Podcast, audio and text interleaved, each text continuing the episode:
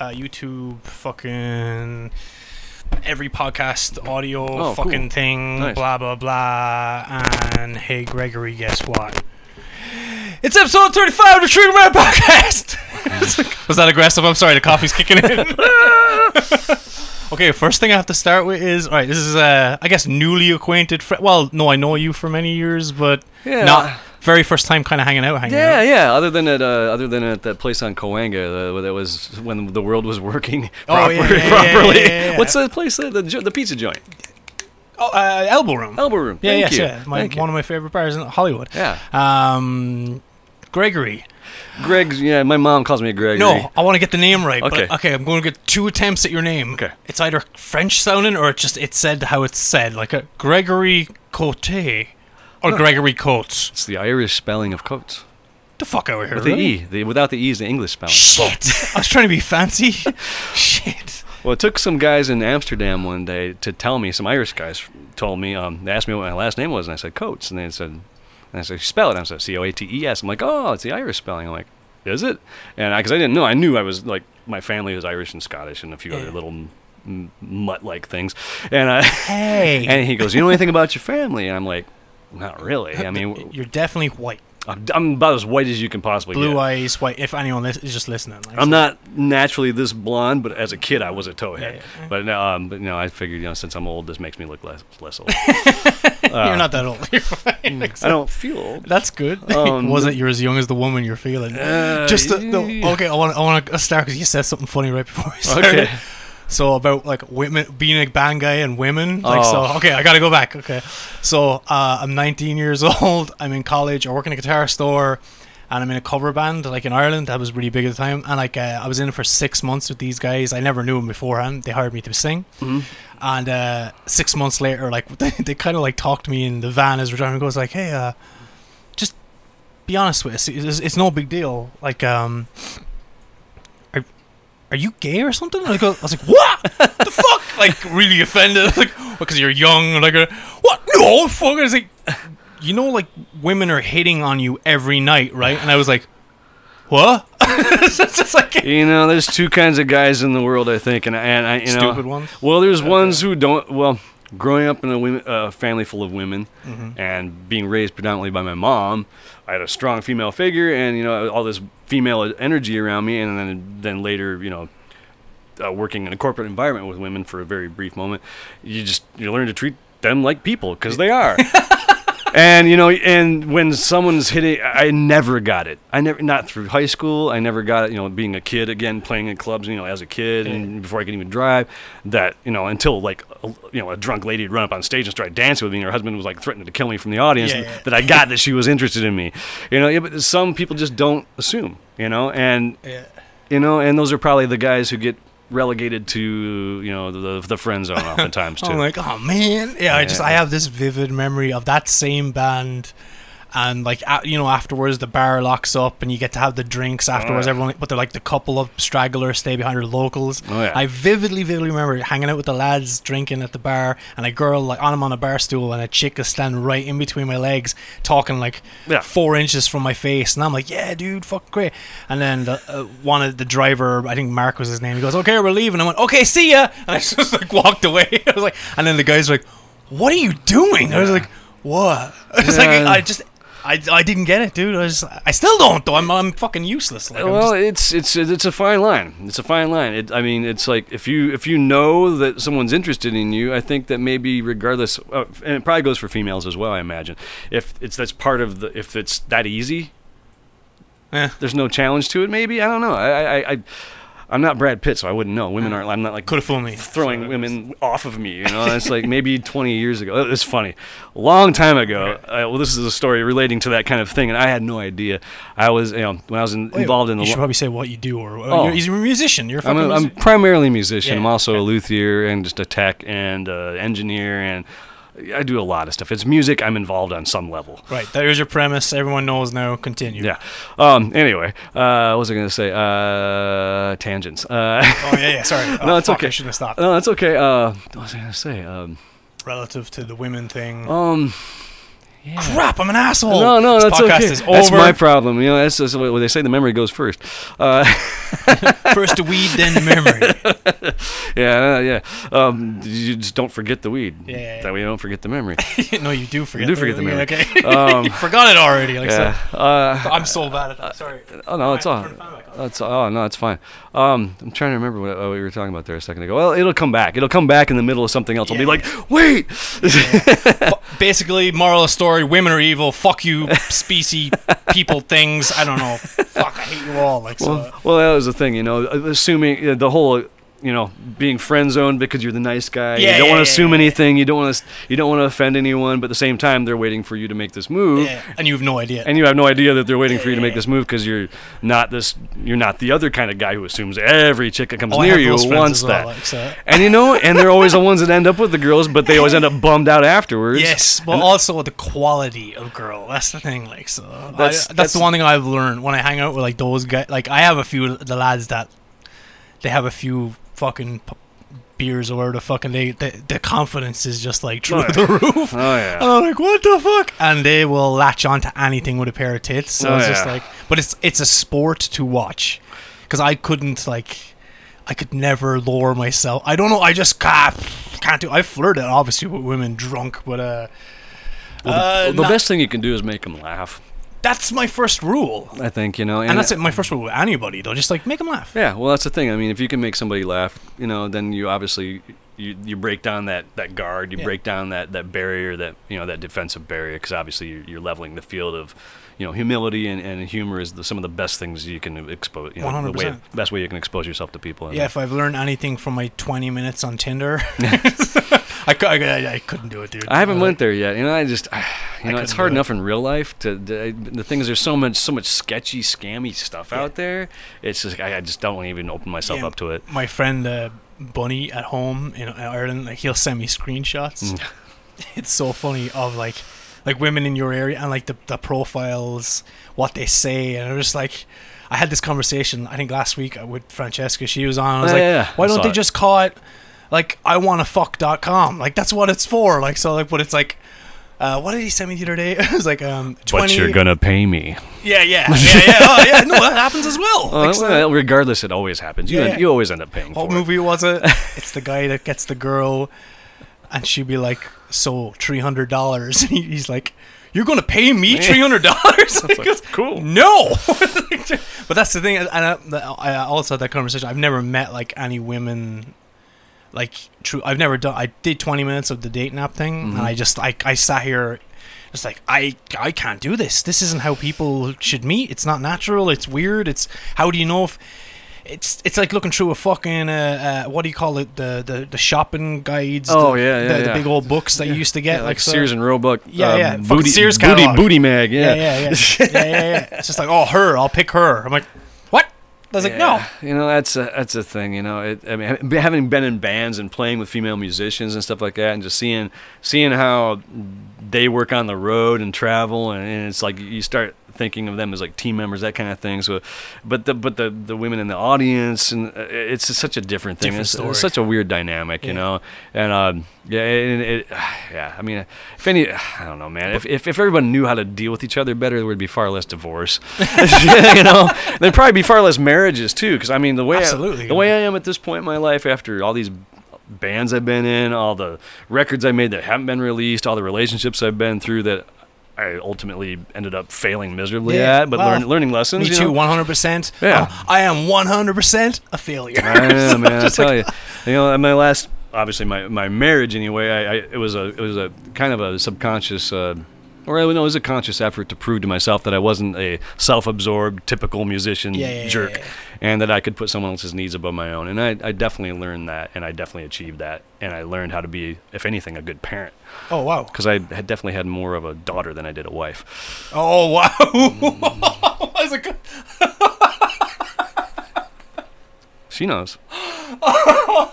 Oh, if you need this for legal purposes, please email me at thetriggermanpodcast@gmail.com. So wow, I was like, well, you have kids? No, that was. No, I wanted one, but I don't think that's gonna happen now.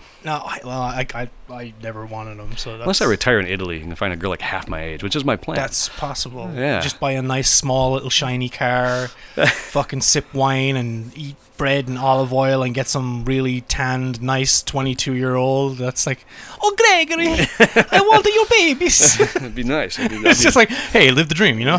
Raise some horses and get some kids to shovel the shit. There you go. It's like, that's the reason. It's like, no, I need kids to shovel horse shit. Like, I do. So, yeah. I do. Well, I did a lot of that as a kid. I grew up on a farm. So no, me too. Like, yeah. So that's the weird part. I was like... I am guilty of this as well, like the preconceived thoughts you have when you meet people or you see people or whatever like that, and I'm totally guilty of it. But people, when I hear what they thought of me, like one of my best friends is the best story, and he just thought I was another tattooed guyliner wearing douchebag in Hollywood, and I was like, yeah, I can see that. It was like, I can't even fault you on that. I was like, all right. And like most musicians, I'm not gonna lie, like present company excluded, like I don't hang out with musicians. I don't like, it's normally is about like, oh dude, bitches and fucking drugs and cocaine. I'm like, I just told you before, like I've never done drugs. I was always too afraid, but and I never got to really super indulge in the bitches. Yeah. So inverted commas. Yeah. Well, you know, I think growing up, I grew up in Michigan, and you're like 5 months of the year is like sub-zero temperatures, and you know you have a lot of time to ponder and a lot of time to do things. Luckily, I had music, and we had recording studios. We had basements, which was something we don't have here. In Northern California, you see some once in a while. So we would just literally just like grab a sheet of acid, as much weed as we could carry. Shitty weed with seeds in it. Yeah. Whatever pop off crappy vodka we could like steal from the local store, or what my older sister or her friends could buy for me for $10.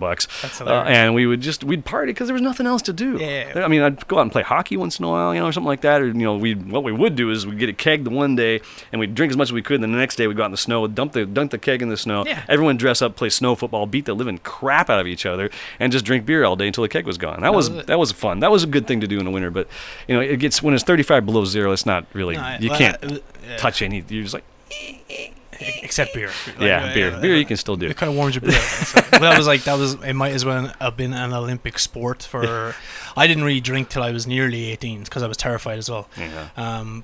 I was terrified of everything, but once that started, that was pretty much me all the way through near the end of my 20s, and everyone at home was just like, there's nothing to fucking do, and it's raining all the time and cold, and it's just like, and we had our clubs and our music and our basement clubs and all that stuff, and did our show. Like I wouldn't change any of it, but like I feel like I lost probably 15 years there. So just, you know, I've been the same person since about eight years old. When my parents split, you know, I remember walking outside in the wintertime to take care of the trash, and I just kind of had this realization, like, I'm the man of the house. Oh, no. I'm 8 years old, and I'm the man of the house. Yeah. I'm like, okay, well, Legos and army men, you know, I know, I'm dating myself. Legos and army men are no longer part of the equation. What? No. I started learning how to fish and do man stuff, and but you know, it's weird. I kind of had to grow up early, and then I started playing in bands really early too. So I had to, I was exposed to things you aren't supposed to see for another 10-15 years, and then my older sister took me all these shows of like this classic era of hard rock and metal, like what, like 1980 through like mid 80s, and then I had everything from vintage Judas Priest and Iron Maiden and, Motorhead, AC/DC Back in Black tour, all that really formative Van Halen, Fair Warning. I saw that. I mean, the next day I bought a guitar. You know, I mean, I saw some stuff. I'm old. So I'm old enough anyway. Well, I didn't, I missed out on stuff that was probably even more of an influence, like Hendrix and The Doors and Pink Floyd and stuff like that. No, then you're old. Then I'm old. But yeah, but it was obviously, I was a zygote maybe at that point. I grew up early, and luckily, because I grew up in a town of like 3,200 people in the middle of nowhere. Sounds very similar to me. Okay, yeah, I mean, literally like 3,200 people. I think my graduating class was like 126 people. Yeah, exact same as me. And I mean, you knew everybody. And luckily, I'd come out after my parents split. My dad moved out here, and I'd come out here every summer. How old were you then? Oh, I was 8. I'd started coming out here about when I was like around 10 or so. I'd come out and spend all summer in California, which was the wrong time to come to California. I should come out here in the winter. Yeah, no shit. But school's happening. The thing is that I almost moved out here from Michigan before I started high school. If I could actually go back and do it, I probably would have done that. But, it was funny because that's story. Funny story, an old music store that used to be on Ventura Boulevard is a place called the Bass Center. There was one in London as well, and there was one, I think, in Seattle for a while. That was Bass Northwest. But none of them are there anymore, I don't think. But my dad trying to keep me here in California before I started high school, took me down there to buy a big old bass rig, because I was playing a lot by that time. I walk in there, and long blonde hair, like a Pink Floyd Dark Side of the Moon sweatshirt on, and this guy at the front of the desk just gives me this hard press. He's like, Kip Winger's coming here to buy an SWR rig next week. And I'm like, I want that. I want the Trace Elliott rig. I want that one. Yeah. And he just wouldn't let me plug into it. Wouldn't let me play it. Why? Kip Winger's going to buy it. I'm like, fuck Kip Winger, and fuck you. I'm going to have Pink Floyd shirt on. I want Tony Levin, I want that guy, I want his stuff, and I want this, and John Entwistle from The Who plays it, and he just wouldn't have it. So that guy's the reason why I didn't come to California. Wow! Whoever that sales guy was at the Bass Center in, 1984. I hope you're dead. Yeah, fuck that guy, whoever he is. You know what? And he's probably in the Rainbow right now, fucking slamming shots. And I don't mean to talk shit about Kip Winger, because I realize he went to Juilliard, he's a studied musician, I'm a winger, whatever, but... but at the time I didn't give a shit, and I couldn't care less. You ruined my life, bro. Yeah, I was like, I was into Cliff Burton and Steve Harris, at that point, so. Anyway, that. So you're like a lifelong bass player, then? Well, I started out banging on drums when I was like 7, okay. And I don't have any musicians in my family, and I think a lot of it was just from listening to. I grew up really listening to. After my parents split, my mom was really... Disco was the big thing. That was late 70s, so I grew up listening to a lot of Bee Gees, a lot of Saturday Night Fever soundtrack on an 8-track. Yeah, they got some good songs. It's great. I remember the day that FM radio started, because growing up in Kalamazoo, Michigan, where I was right exactly between Detroit and Chicago, and we were a little bit like a mile or two closer to Chicago, so we picked up WLS, which is WLS Chicago, and I was the caller. But I remember hearing it, and everything sounded like this on AM radio, and I remember the day it sounded like this, and Fleetwood Mac Rumors was on, and the Eagles Long Run was on, and Hey 19 by Steely Dan came on, and it sounded like I was sitting in this chamber, and everything sounded so huge, and it was like, what? And that was my exposure. I remember the day FM radio started, and it sounded like this. I was sitting in this world of music, and it was amazing. I'm glad I grew up then. I'm glad I grew up in the tail end of the 70s and the early 80s, and I got to see Van Halen instead of seeing the 10 years later, LA hair metal, which I really didn't care for. You weren't worn into it? No, I wasn't at all. I got out of it. I turned into a jazz snob, started playing upright bass. I turned into a jazz snob, and anything that wasn't rock. Well, I was a metal guy, and then I kind of got bored with it because there was a lot of screaming and yelling, and it wasn't a whole lot of songwriting and melody. Yeah. Even though, bands back then could write better songs, I think. Their songwriting was still a big equation of it. British Steel's got a bunch of hits on it. Even Iron Maiden back then was writing not such crazy orchestrated pieces, a little more direct, or like Number of the Beast, stuff like that. Or, Ace of Spades, that whole album's just, hits, rock and roll. But how things changed. And I learned that, it just wasn't as much range as when I put a Miles Davis record on. My band teacher gave me a stack of Mingus albums, said, go home and learn, listen to this. And I was just like, come and learn it. What? Yeah. Well, it was obviously a lot to take in, but when I started playing upright bass, I really started getting, this is a legit instrument. This is like what real bass players play. And it was a real challenge, and it made my electric playing I could play Steve Vai solos on my electric bass because I could. Because upright bass made my hands so strong, and I learned theory, and I learned how to play, and I learned how to use a bow, and played cello a little bit before then, But drums is what I started on. I went to guitar, I went to banjo, because I had an uncle, but he wouldn't let me play his Martin, so he made me play the banjo. Makes sense. Yeah, he wouldn't let me play his Martin. So, but going through that, I remember the record that got me really started playing electric bass was Paul Simon's Graceland album. Wow. And seeing Bikidi Kumalo, who's the bass player on that album, who's ridiculously underrated, and one of the most... I vaguely remember some Paul Simon 80s stuff, the bass... He caught a lot of flack for that record, and I get it to a degree, but they invited him to come play with them and write music with them. Am I too loud or too... No, you're good. Okay. I'm just checking. Am I talking too much? Yes, that's good. This is a podcast. Well, I remember seeing the concert they did in Johannesburg, giant crowd, and I think apartheid, I can't remember because I was kind of a kid still then, and you're not exactly politically aware at that point, really. You might know who your president is, and you don't really, you read about how, at least in the States anyway, you have three branches of government, and you get it shoved into your head every year, and you're like, and you kind of pay attention to it. But I mean, seeing, all these people in South Africa celebrating and playing, this amazing music that was theirs, like being reintroduced to them by, a pale little guy from New York, playing with them. And it was amazing. This bass player was playing melody, bass, and like the hooks of the song all at once. And I was just like, holy shit. And that was the guy who actually got me playing electric bass really again. And then a few years later, this gal, I don't remember how I met her. I think we just probably did a lot of drugs together and partied. Always the start of a good story. Well, it's booze and drugs. It breaks the ice. But she was infinitely hipper than I was. And she's the one who introduced me to like Jane's Addiction on their first tour. And she's the one who took me to see, and it was a pivotal moment, seeing Soundgarden, like, oh, you bastard, like maybe 3 years into their existence. Oh my god! And I remember seeing, it was like maybe 87, maybe. So it's the first album. It was before the SST record, before Ultra Mega OK came out, and I remember seeing Chris singing, them playing, and it was just like, okay, this Japanese guy on bass, this crazy looking Indian guy on guitar, and whatever Chris looked like, exotic, crazy dude who sounded like Nusrat Fateh Ali Khan, singing, and then Cameron, who's just out of control good. White guy, yeah. He looks like a 12-year-old kid for the rest of his life, I think. With his, step haircut. With his little, with his bob cut. And they were a really unique band. And then hearing Chris sing Far Beyond the Wheel, and I just was like... And, and I'd already been into Zeppelin and hearing, Robert Plant singing flat half the time. But no. And I loved it. No comparison. Don't get me wrong. I love Zeppelin as well, but no comparison. I'm sorry. But hearing...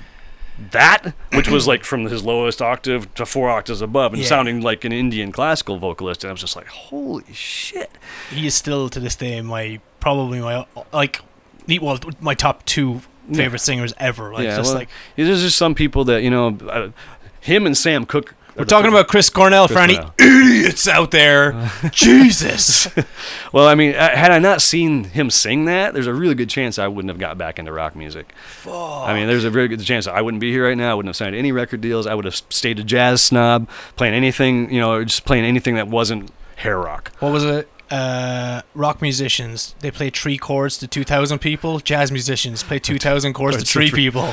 Yeah, yes, joke. Well, that's the thing that that's why I'm probably such a big Miles Davis fan though too, because no matter how outside he got, there was always the blues in that. And that's one thing he always said is I always keep the blues in this. Kitty, yes, Kathy.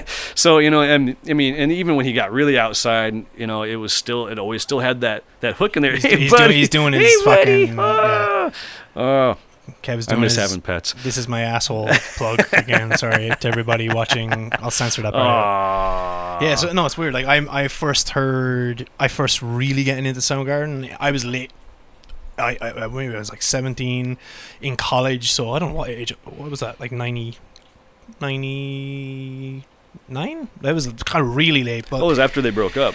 Yeah, that's the worst part. Like so, and I got like Down on the Upside, that album, amazing and record. Then I was like, all right, buy another one, and I had to transfer it to cassette so I could have it in my Walkman. So like again, I'm not old, but I'm from a time of tape. I am too. I still have cassettes. I still have my vinyl. I don't think I have any 8-tracks left because that was such a terrible format. I never even knew. I knew there was something in the movies I heard of. They're hilarious. So, they'd be in the middle of a song and they would just like click, and then they'd be like fade slowly back in. Like you hit a speed bump or something. Wait a minute. That was the best part. It was. They were pretty funny. A terrible, terrible format.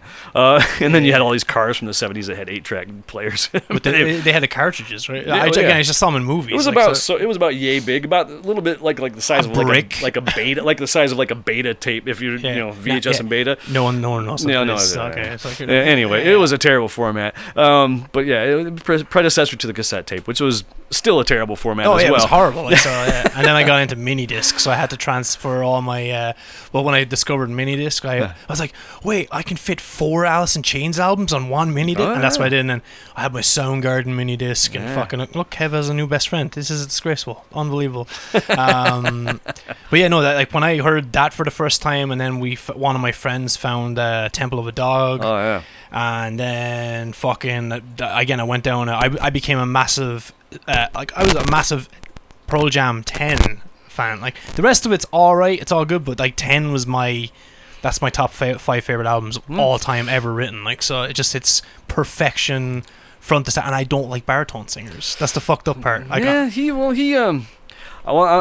to say it because I know some people might not recognize it, but he can thank Chris Cornell for his entire career. Oh, fuck yeah. I mean, and he can. And, you know, Chris, that's one thing I will say for Chris, and I'll say the same thing about, like, Stevie Ray Vaughan, who I was fortunate enough to talk to a couple times, and Jaco Pastorius, who I never got to meet, but they always talked about their influences. They always gave, someone would give them a compliment, they would give it to, hey, you know, Stevie Ray Vaughan, I was able to talk to him one time after a show. I was really drunk. Wow. He was super nice, little guy. I was just like, oh, I love your playing. Little guy, big strings. Well, he was a monster and such a soulful cat, you know, and he said, you know, it's all about the Kings, about the, you know, Albert King, B.B. King, you know, Freddie King, sorry, mm-hmm. Another Texan. And he, you know, he's a Hubert Sumlin. He would just start talking about all the people he gleaned off of, and obviously a big nod to Hendrix and Buddy Guy too, you know. And same thing with Chris. He would just, you know, I remember one of the times I saw them over the Download Festival, and this was when they opened up. Jesus, I've never fucking heard of them. Oh, I saw them more than any other band I've probably seen. God, you son of a bitch, get out of my house. You know what? You know, and I never saw a bad show. I've heard people bag on, boring, or he didn't sing well. It's like, you know what? You're out of your fucking mind. I never heard him not just rip the living shit out of it. Yeah, I call it like full vocals, like, so like proper. That's where I rip off guys like Chris Cornell and Patton, and my favorite singers like Whitfield Crane, like Ugly Kid Joe. Yeah. And then I'm a metal guy as well, but like I love full voice singing. So like when anything I would see of like Chris, it's all this like your body, like his body just from his fucking toes. That guy had more chi than anybody, I think. God, he still makes my fucking skin and hair and everything just curl. I'm just like, oh man, it's. The thing is with him is like he can make a fluffy a little note, fucking whatever mess up. It doesn't matter. It's like it's just the energy he embodies is like the energy he's like fucking putting out is just, and that's. Dude, when I'm fucking singing, that's what I want. I want my body to rattle, like when I'm fucking doing it. Like, yeah, it's something you can't phone in. It's you either have it or you do not. Like I'm not saying I have it, but he had it 100%. End of story. Yeah, just what a fucking power! Like, well, one moment he could sing like he could sing a phone book and make it sound amazing. Yeah. But I've been working with a Soundgarden tribute group. Oh yeah. Lately, just to keep their chops up because none of us are gigging, obviously. But I mean, okay, what's the hardest stuff besides like Miles Davis, Frank Zappa, or King Crimson to play? Yeah. Or Charles Mingus, you know, it's like really heady stuff, you know, or really technical metal stuff. I'm like, well, Soundgarden, great songs, and possibly hard to sing.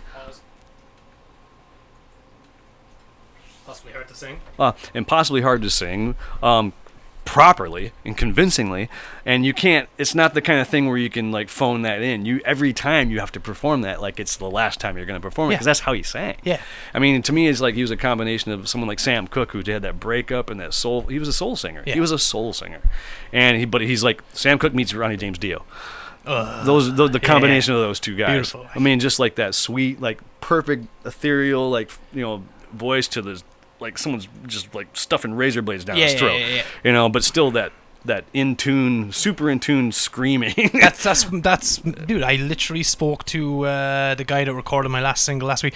I was talking about you the other day to these guys. He goes, it's like weird because I don't register an auto-tune, which I'm super proud of. Like, cause I learned from those guys like that raspy in tune screaming, fraying, like so just awesome is what I call it. Like, but he's like, yeah, I was telling these guys because like he's modern. Everyone now they auto tune everything, and people don't know how to fucking sing anyway. Yeah, so you gotta get it. Well, it's just like, oh, I'll just fix it in post. I was like, no, how about you fucking learn how to do it, dickhead? Like you know, just and that, I was so happy. He's like, yeah, I can't register. You won't pick up in the autotune. So, and I looked at him and goes, you just need me to do it right. Yeah. He goes, yeah. Go, okay, give me 2 takes. We're good. Like, so, do you know who I fucking listen to, bro? Yeah, so like, well, that's the thing, man. And I give credit to all those guys. Exactly, you know, and that's the thing. And coming from, and I've been doing it lately. I've been doing a lot of recording during this downtime, and a couple of things I've done is live to tape. You know, jazz, like free form jazz stuff, like writing it on the spot, and it's like you have to commit,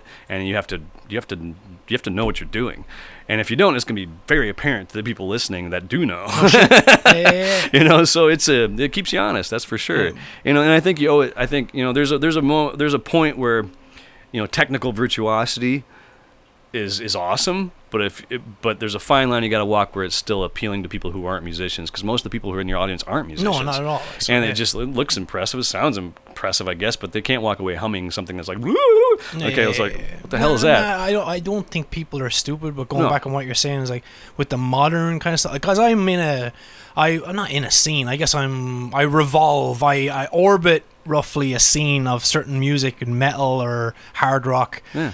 But I know they're not doing it. I know when I'm listening to the records, I know you can't do that. Yeah. For a fact. Like, I know, because it's just like you listening to, like, probably, I can't jazz. I'm like, what the fuck? I'm like that. But I know you can't do it. Well, like, there's periods of it that I like more than others, you know, and it's, there's like fusion. I have no taste for it. Probably my favorite record of all time is Miles Davis' Bitches Brew, which is like for me, the birth and What's it death. Called? Bitches Brew. It's Bitches Brew. It's frightening. It's some of the most primal music you'd ever hear. All right. It was like, they were all completely tripping balls the whole time, like heroin and LSD, and but it was also, as far as my knowledge goes, Miles and Tio Macero, who was the producer, that's when they started just improvising, cutting all this tape, and then they would cut loops, and they actually started looping, which was what, you know, basically that was the first known looping that I know of, other than tape delay stuff like, you know, Les Paul, that kind of thing. But where they would like find sections that were really musically cohesive, and then Miles would loop it, and then would solo over it, and so it was like the beginning basically of hip hop. It was the beginning of It was like basically the beginning of what would lead into, you know, like, you know, jazz giving birth to like the idea or the way to construct hip hop or rap music, which is cutting loops, cutting beats. And now how the way everyone records albums for the most part, doing loops and beats. Yeah. Or how Nevermind was, you know, a loop. Same thing over and over again. Yeah. But that's that from what I know, and I like to think I know quite a bit about music's history. Yeah. You know, having been informed by a lot of people much older and much more wiser than myself, that was the first place that was utilized, and because it was so just like drugged out and like so free for all, they had to find pieces of music that made the most sense. And so he could play, you know, melodies like he does over the top of it, and have. Can you imagine being in the room listening back? They're like, "What the fuck are we doing?" You know, imagine, how much time? Well, people had the luxury of time back then to make a record, you know. And Miles was successful, and you know he was supported by Columbia Records. Which what year is this? This is like late '67, '68. Wow. So it's like right before. You know, right before Woodstock, really, and right before Hendrix really hit, and I know Jimmy was really like hit Miles heavily, and I know from what I've heard, the Jimmy was going to start working with Miles before he passed, and that would have been the be all end all as far as I'm concerned. Yeah. But that's what kind of led to Miles's '70s explorations into what became the Manhattan Jungle Symphony, which was basically like Hendrix with Miles. You know, a couple of guitar players playing wah-wah guitar and freaking out, and more Al Foster on drums playing more like fusion beats. You know, where jazz drumming isn't heavy on the kick drum, but it started to be more like rock beats. Yeah. And that was like fusion then. But Bitches Brew was kind of for me the birth and death of fusion. I don't want to hear anything after that. I mean, there's other check bands. This out now. I probably won't even understand it though. That's the thing. Oh, like. Well, you'll hear it, and it's heavy. It's heavy, but it's like frightening. It's like I would say it's like nightmare music. It's like music that's if you could go to sleep and have a nightmare, it would sound like the soundtrack to a nightmare. But at the same time, it's frighteningly beautiful. It's super dark and really scary. It's like the music of like how like. Life came to happen on Earth. Jesus Christ. It's like really primal sounding shit. It's heavy, man. That's awesome. And well, they were totally on a subconscious level. I mean, they were whacked out on, you know, heroin and acid and all kinds of stuff back then. Cause I don't want to do that part though. Well, the thing is, they did it for you. You know, just read a Carl Jung book and you know, and don't eat for 3 days. You'll get the same effect. Yeah, that was the thing. You know. So yeah, I mean, another tangent, but anyway. No. Go back to the Vedder fucking owning his career to. Well, Chris. I mean, no one knew who the hell Eddie Vedder was until Hunger Strike, and that was Chris going, "Hey man, sing this part on this song for me," you know. And I wish Chris would have done that whole record with Soundgarden, honestly, because I'm a much bigger Ben Shepherd fan, because he's a genius and his biggest influence is Mingus. I mean, that guy's a super underrated bass player. People have no idea. And he changed their songwriting when he joined. They went from here to... I mean, they became way more commercially successful. That's the white guy with the floppy hair. That's the crazy... That's Ben's a bass player. Cameron played drums on that album because he played with those guys, I guess, you know. No, the other bass player. The guy who got fired from all the Seattle bands. Not Newstead. Don't do drugs. Well, I think it was kind of tough to get along with. He was in Soundgarden for a while, and he played on Bleach. God. Brian, my really good friend who grew up in Seattle, grew up in Bellevue with Lane Staley and did all the drugs with him through high school. He was one of my best friends. I want to talk about that. Oh, he's Brian Murphy. He's a very Irish guy. Good Irish name. Yeah. He grew up literally in Bellevue with Lane, and they had a habit together. Wow. And the last time Brian and I were on tour, we were in the Bangkok Five together. He was a guitar player, and he and I were the main songwriters in that group. Yeah. And last time we were together on tour in Seattle, we went to Capitol Hill to the one bar that would actually advance Lane money to get drugs. Oh, my God. Because his management, was Susan Silver at the time, was Chris's wife at that time. Oh, my God. This is a great story. Put the word out. Like, don't give Lane cash. Unless you want him to get fucked up and maybe die. Yeah, try to keep him from hurting himself. Because,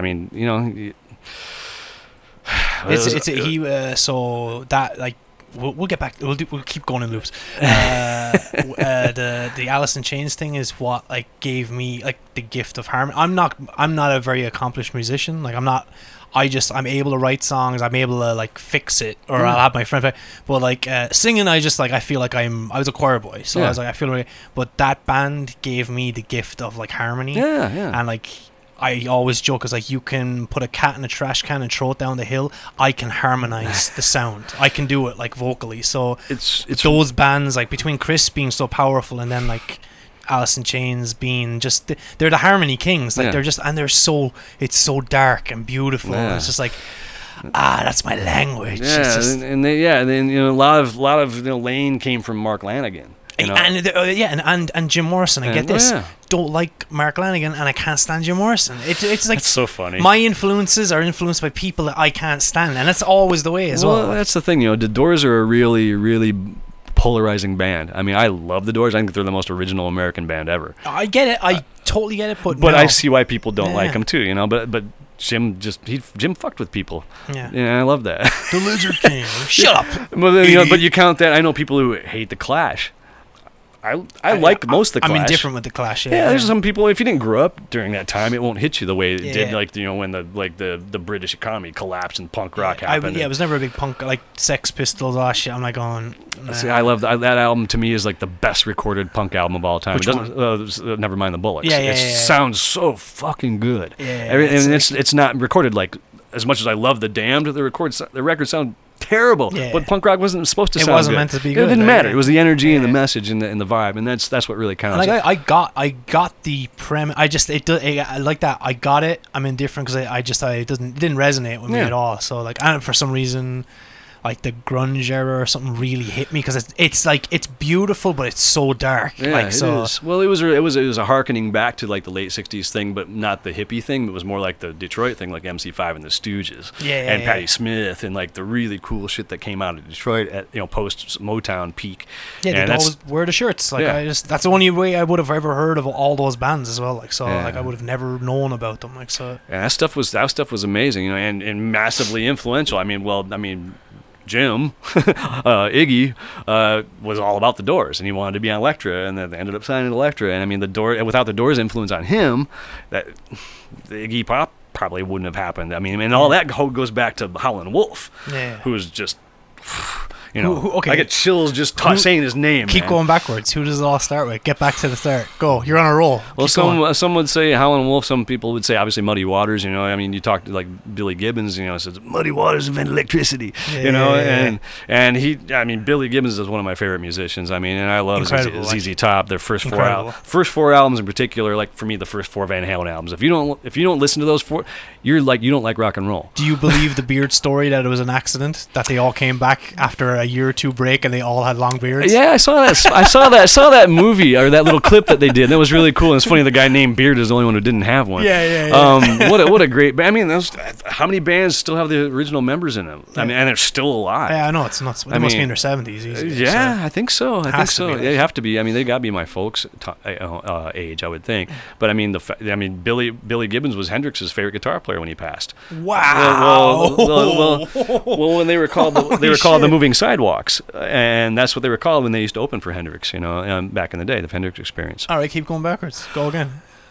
Well, I mean, a lot of people will say Robert Johnson, you know, okay. which, you know, was, you know, devil music, which is great, you know, but that's the thing. You may start telling me who these people are now because you're going back too far. But. Well, that's like late 20s. Oh, and then you had people before him. One guy that sticks out to me because he's dirty, filthy son of a bitch. You know, like the first porn rock guy. Yeah. Well, he was a blues guy, but his guitar playing was really advanced. And it was like, well, for one thing, it was in tune, which is odd for back then because most of the blues guys were pretty poor and they couldn't afford decent instruments a lot of times, you know, unless they made a little money, which would come a lot later usually, or they never see it. But a guy named Bo Carter, if you ever want to listen to some really pornographic blues music, this is pre-1920s. This is, you know, Bo Carter I think may have been after. I think he's after Robert Johnson. Okay. I'd really have to verify that. I don't have a timeline for sure, but I'm going to have the asshole YouTube comment. Yeah, well, like, dude, you're so fucking wrong. That was 1932. Yeah. Fuck you. Well, I mean, you know, that's the thing. Well, it all goes back to blues. You know, that's why I'm a big fan of, you know, probably my favorite city in the United States is New Orleans. Were you going to say black people? Well, I love black people. I wouldn't have a life. No, I readily admit my appropriation level. I mean, and I learned how to play music with black people. Yeah. And I've been able to play with, like, you know, guys from Fishbone and like P-Funk, and to sit up there as a, you know, a white guy and playing P-Funk songs. Did you get the seal of approval? Dude, I've never once, you know, and when I was a kid, I played in this place called, in Kalamazoo, which was a bar called Messiah's Working Man's Bar. I was like 19, and I was playing in the house band, doing some stuff, and everybody who came through Detroit and Chicago, I got to sit in with, and a lot of times I was the only white person in there, and I never caught a sense of racism towards me or be like, you know, get out of here kind of thing. What the hell are you doing? It was so inclusive. Yeah. I never got any kind of vibe because I guess I hung well enough that, you know, even as a kid, I just had big ears and I could mimic what was going on. Yeah. I had a good idea where to pick out pitch and play along, and I was playing bass, so it was just like, just groove with the drummer, watch the guitar player's hands, watch the left hand of the piano player, so so they're not stepping on you and you're not stepping on them. Wow. So there's things I learned just instinctively because I was like the mechanics of it. Like, well, so. Just being aware, you know, and listening, and I was playing a lot of times fretless bass, you know, or something like that. So I was just trying to sound legit inside that music form, you know, and I never caught flack for it, you know, and I feel really, and the same thing I can say with like Latin music, you know, having been able to play a lot of like rock and Española stuff, and I got to play a couple of cuts on a Julio Iglesias record. And a gentleman, a guy who's no longer with us, Robbie Rosa, who was one of the original members of Menudo, he's the one who wrote all the music for Ricky Martin's big breakout album. Holy shit. And I was working in the studio at a time where I was, you know, making a record with one of my old bands, Bird, which I actually have another record coming out very soon. We kind of got back together last year after like 20 years of we had an interesting breakup, but anyway, I was in the studio, and he literally had to stand me up because we were playing something, a Cuban groove called danzón, and I didn't understand the rhythmic, like the rhythmic pulse to it, or the accents where they're placed traditionally speaking in that. And you know, you're gonna be on a record, you better play it. Yeah. And I was the guy who had a bass there, so I'm the bass player. Yeah. I got it by default. And it was the other Robbie's like, I don't want to play bass on this, and he literally stood up and danced with me to get the pulse of it the action. And he's like grabbing my hands and like, that's dancing. Awesome. I'm like, okay, I get it, I feel it now. Okay, cool. And you know, that was like such an honor. I mean, my mom was a big Barry White fan and a big Barry Gibb fan, but she didn't know anything about Julio Iglesias. You grew up in Michigan, you probably don't know a lot about Latin music. Unless you really search it out. You know, minus 35. Well, it wasn't on radio. No one's doing fucking the Latin dances. Right? Yeah. Like, but just, you know, that was such a great thing that to have, you know, someone trust you enough that you're, with your skill set, that you could pick it up like that, and to approach it in a humorous way where some people would be uncomfortable with that. I'm like, well, yeah, I get it. If you can dance to it, that's the thing, is like, rhythm, like in music and whatever it is, if you're thrashing your fucking head and playing metal, you know, then you get where the rhythmic pulse is, and it's really important to get inside the rhythm and get inside the culture if you can, if you're lucky enough to understand the ins and outs of it. Like getting to play reggae, I got to play reggae with actual Rastafarian guys, you know, and they were super cool, and they like took the time. It's sometimes hard to understand some of the heavy accent, you know, but it was super cool to just to have them include you. You know, I mean, I feel super fortunate that that's happened all through my life. The best compliment I've worked with like lots of pretty pop famous producers, and I've worked with tons of musicians and all that. And everyone's like, "Oh, dude, you're very like." Again, don't ask me to play a drum solo, can't. Don't ask me to do a guitar solo, can't. I'll do my vocals, and I'll always get like, "Oh, dude, that was so good, thank you very much." But the one time I got to, it was for a project, I got to hire a singer, and I was like. It was just like, it wasn't what I would think. I was like, I want a black lady to sing with me. And it goes, what? And it goes, so I'll put the feelers out, one of my friends, another Irish girl, knew another woman, Cadison is her name, and she's like this big black lady, and her voice, and I was just like, orgasmic. And we did these I can't remember the studio, it's over in Atwater, the big rehearsal studio.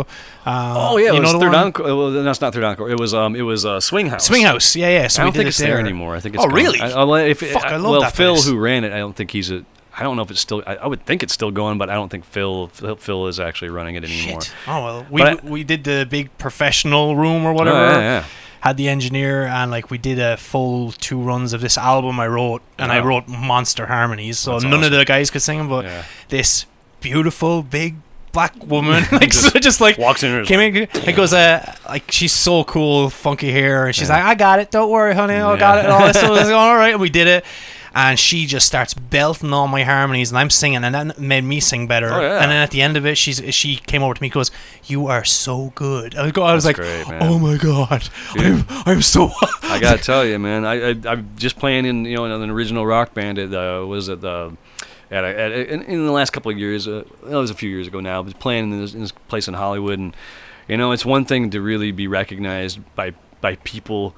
The people whose culture you're essentially appropriating, and to have them go, and it's like legit, and I'm like, thank you. Yeah. Well, it's like that's one reason why I love New Orleans so much, because for me it's like it's a different place than the rest of the South. It's a different place than any other city in the United States. It's the most European place I think I've ever been. Mosquitoes, can't do it. Sorry, go on. Yeah, I grew up there. Okay. I grew up in mosquitoes. Michigan's like not doing a swamp. So there's giant mosquitoes there. But they suck, literally. But for me, it's like the cultures that you had the Spanish inhabited New Orleans, the French obviously inhabited New Orleans, the native tribes who were from that area. I mean, obviously the slave trade and what that brought there and everything, as terrible as it was, it created that place created the Western culture and went up the Mississippi to Chicago, went everywhere else, and that's what became the whole last century.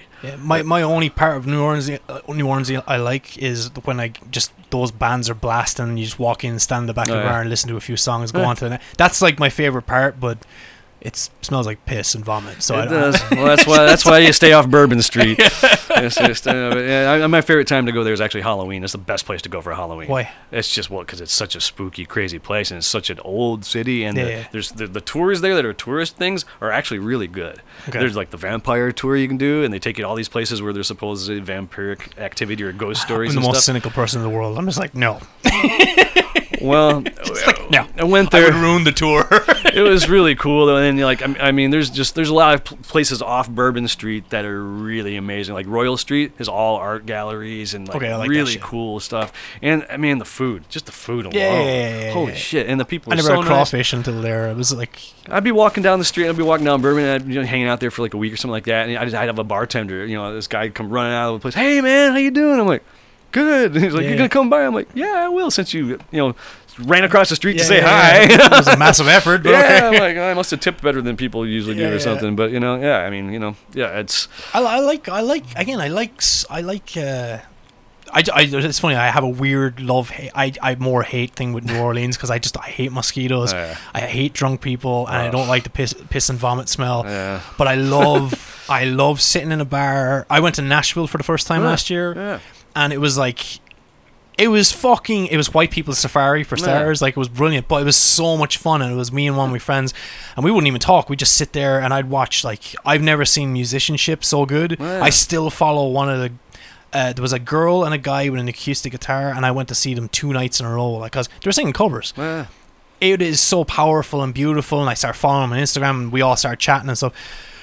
But the fucking musicianship, I was just like, oh my god, I'm fucking shit. I suck. Like, this is terrible. It can be. We don't have this here. Like, this is like fucking crazy. Well, the thing about it's the industry. Well, is here. Yeah. And it's a different thing. It's like you compare San Francisco to L.A. Like San Francisco music scene, the Bay Area scene. I lived up in Northern California for a while, and I would go down to the Bay Area, Berkeley, San Francisco, or like Hayward or Oakland, and it's very different. It's much more music. It's much more muso. It's much more art driven. Mm-hmm. It's not so industry driven. Obviously, great talents have come out of there. Legendary bands and a lot of really, really amazing musicians. A lot of like acid jazz and like kind of like funky jazz stuff, more groove oriented stuff. But you don't get the industry kind of like, oh, you can't do that. They just like, fuck that, you know. It's like, we'll put our own records out kind of thing. You know, here it's like, people come here for a reason.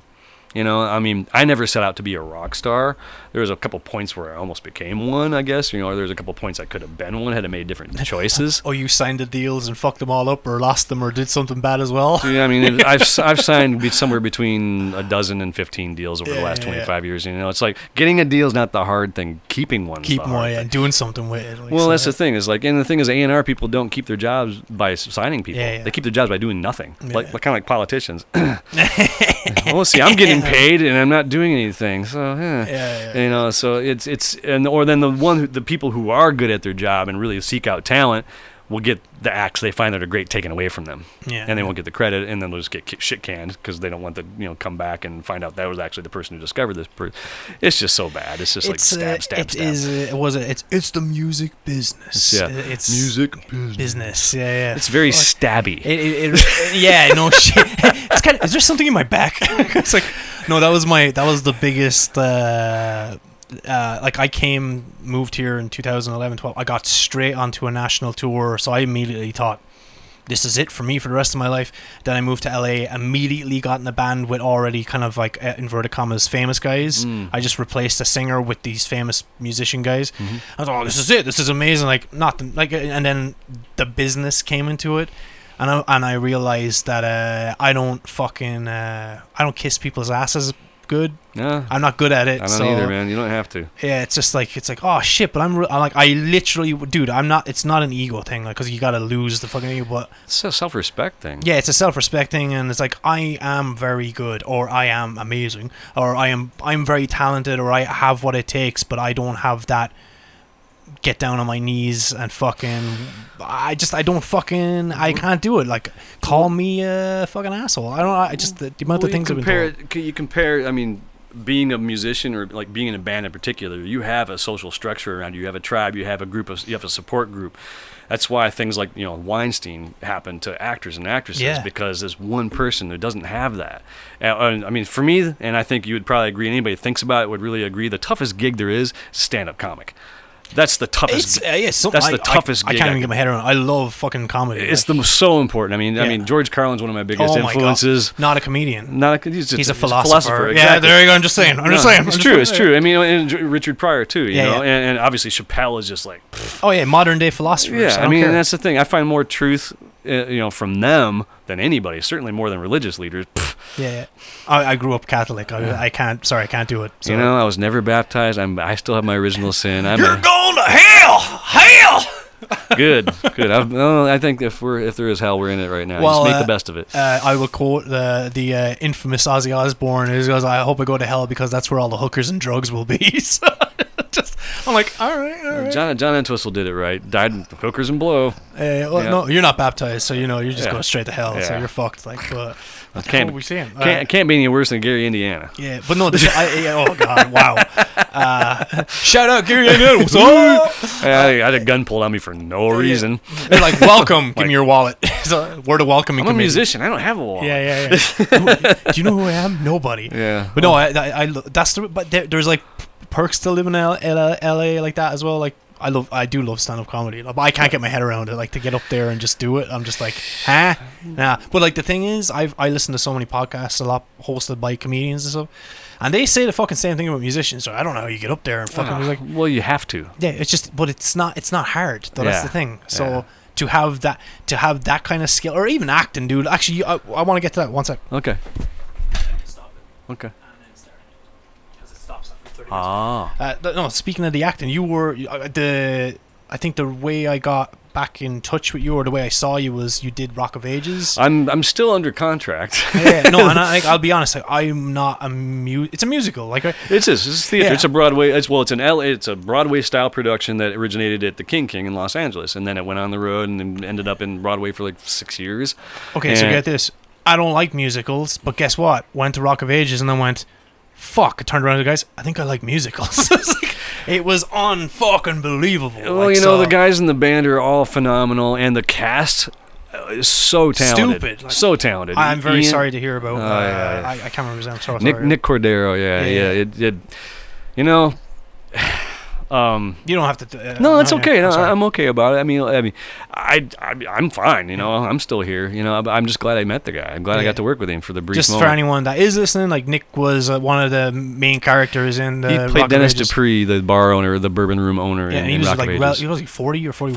41. And he was like, he got coronavirus really bad, and he unfortunately passed away. And I don't know him. I know, like, I just felt I honestly I didn't realize how many people we all knew together, and so many of my friends were upset about it. And I was like, I'm not getting, this is not a coronavirus thing, but like, fuck, like it's like it hit home because it's an entertainment. It's within a crowd of people I know, and just he didn't have any pre-existing conditions that I'm aware of. Yeah, here we go with the conspiracy theories. No, fucking no. You know, I fucking, that's why it makes me angry, dude. I have to stay away from this.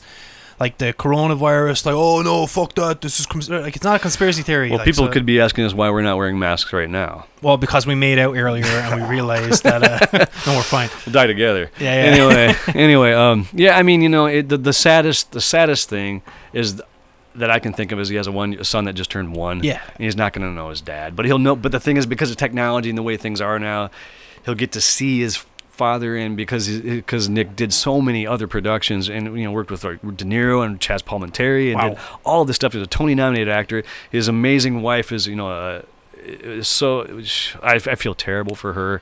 You know, I don't even know these people. Well, I was like watching. I've never met her myself. Yeah. I know of it, and you know, Maddox, who got me involved, Michael Maddox, who got me involved in the play. He was at the, I was at the Bourbon Room today picking up equipment from there, and he was there, you know, running a stream, doing some streaming performances there. They're still trying to do stuff there as much as they can.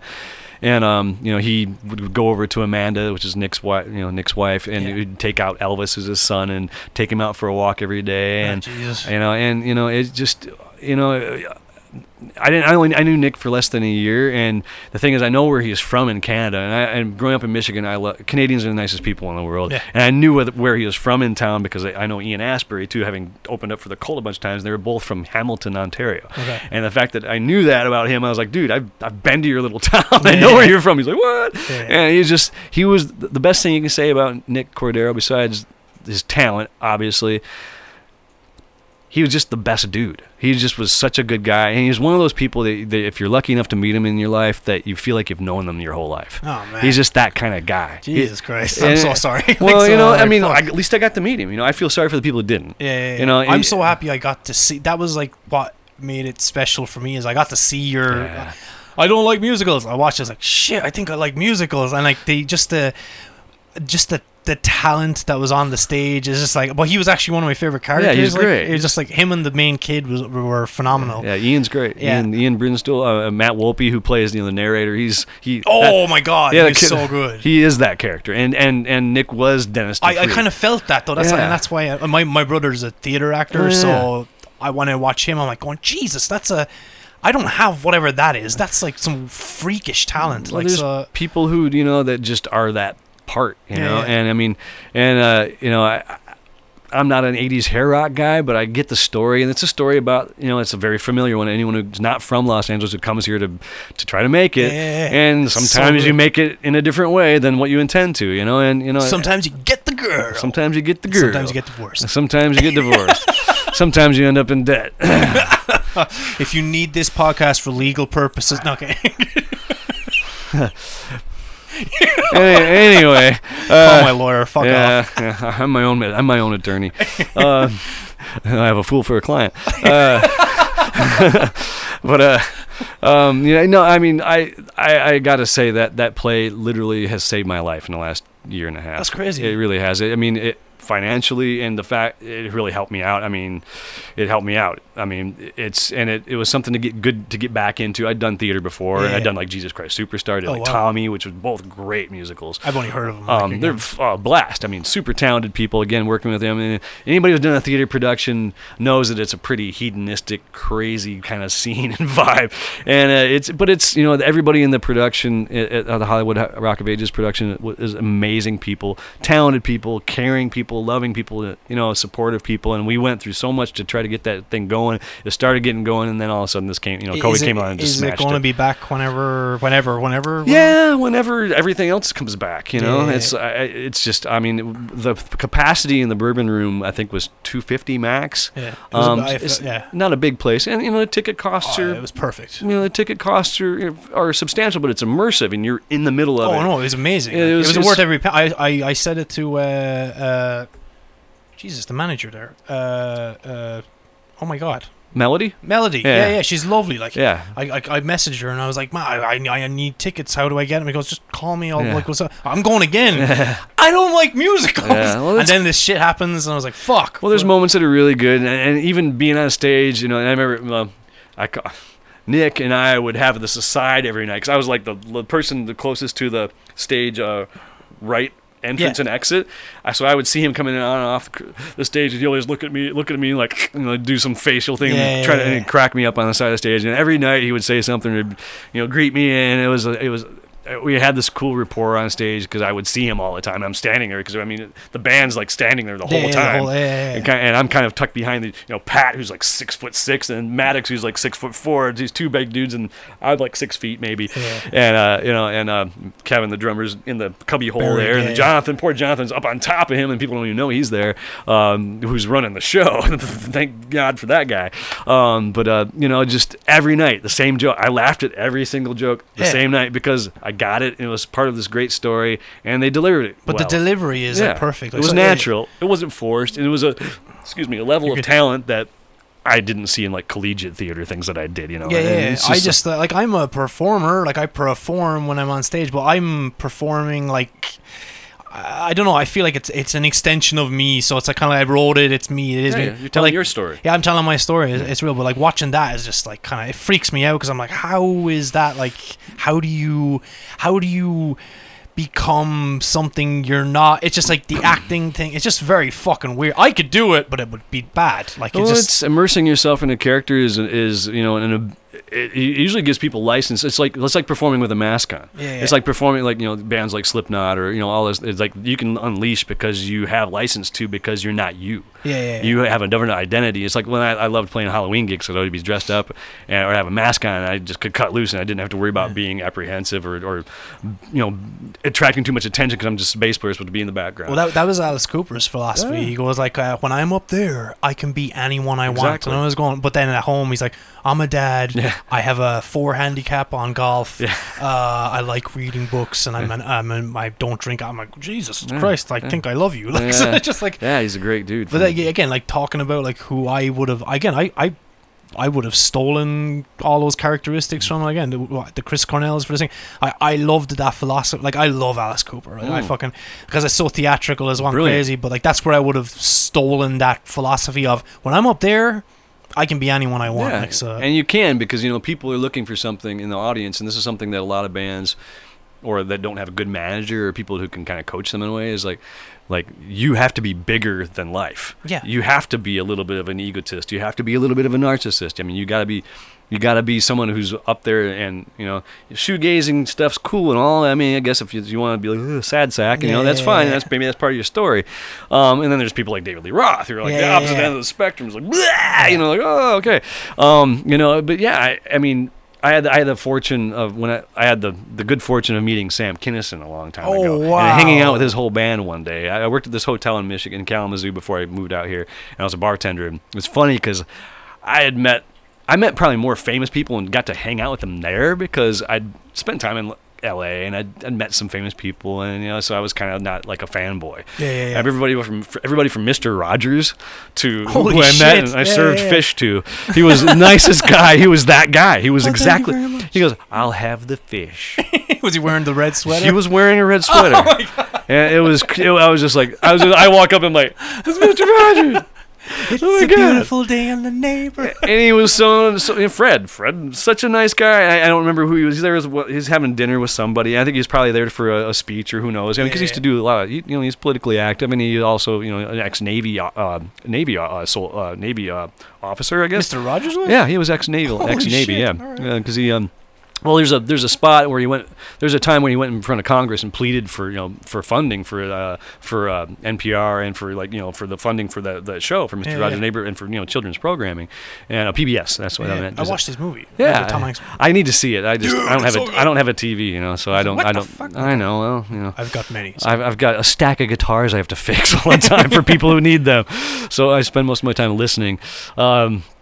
But him, I got to meet Mikhail Baryshnikov. I got to hang out all day with Bobby McFerrin and smoke joints, and sit by the pool. And I got paid to do that. Jesus Christ! Well, because he spent money and he was a guest there, and What was Sam Kinison like? Sam Kinison was super calm and super chill. I don't believe it. Exactly. Well, he got to exercise the demons on stage. So that's the thing about when you're a performer, you can get rid of. And I see that's why the appeal for a lot of people about metal and punk music is because you get all that aggression out of you, so you don't have to punch someone. Face. Yeah. If you don't know who Sam Kinison is, YouTube it. It's fucking. Ah! And his band was super cool, and I just sat down with them at their table, and my food and beverage director was like, "Oh, it's just Greg hanging out with more other musicians, famous people, keeping them here, spending money." I'm like, "I'm hanging out with them because they're cool and they like me." I'm sorry, dude with the bowl cut who's my boss, you can just piss off for a minute. And it's like, and it was funny because the only time I met somebody who was famous who wasn't cool was Lyle Lovett. And he wasn't cool only for one reason. Lyle Lovett's an amazingly talented guy. Okay. He was married to Julia Roberts, I think. Is that what he's talented for? Well, no, he's a really, really great kind of like progressive country artist. Okay. But really great. More like swing, more like Western swing, and like kind of like 50s kind of more. But he was just super talented, and his band was phenomenal. But it was a dead of winter in Michigan, and he wanted fresh apple pie. I'm like, dude, it's Michigan. It's not Well, you getting apples? It's like frozen apple pie, but we don't have it. We got mud pie. He's like, I don't want that. I'm like, I'm sorry, Lyle. What do you want me to do? I'm like, what do you want? I'll pull an apple out of my ass. I can't. It was funny because back there, it's like, I just didn't expect to meet a bunch of famous people. But it was fun. I always ended up hanging out with them. That was me when I first moved here as well. I was like Kevin, he's famous now.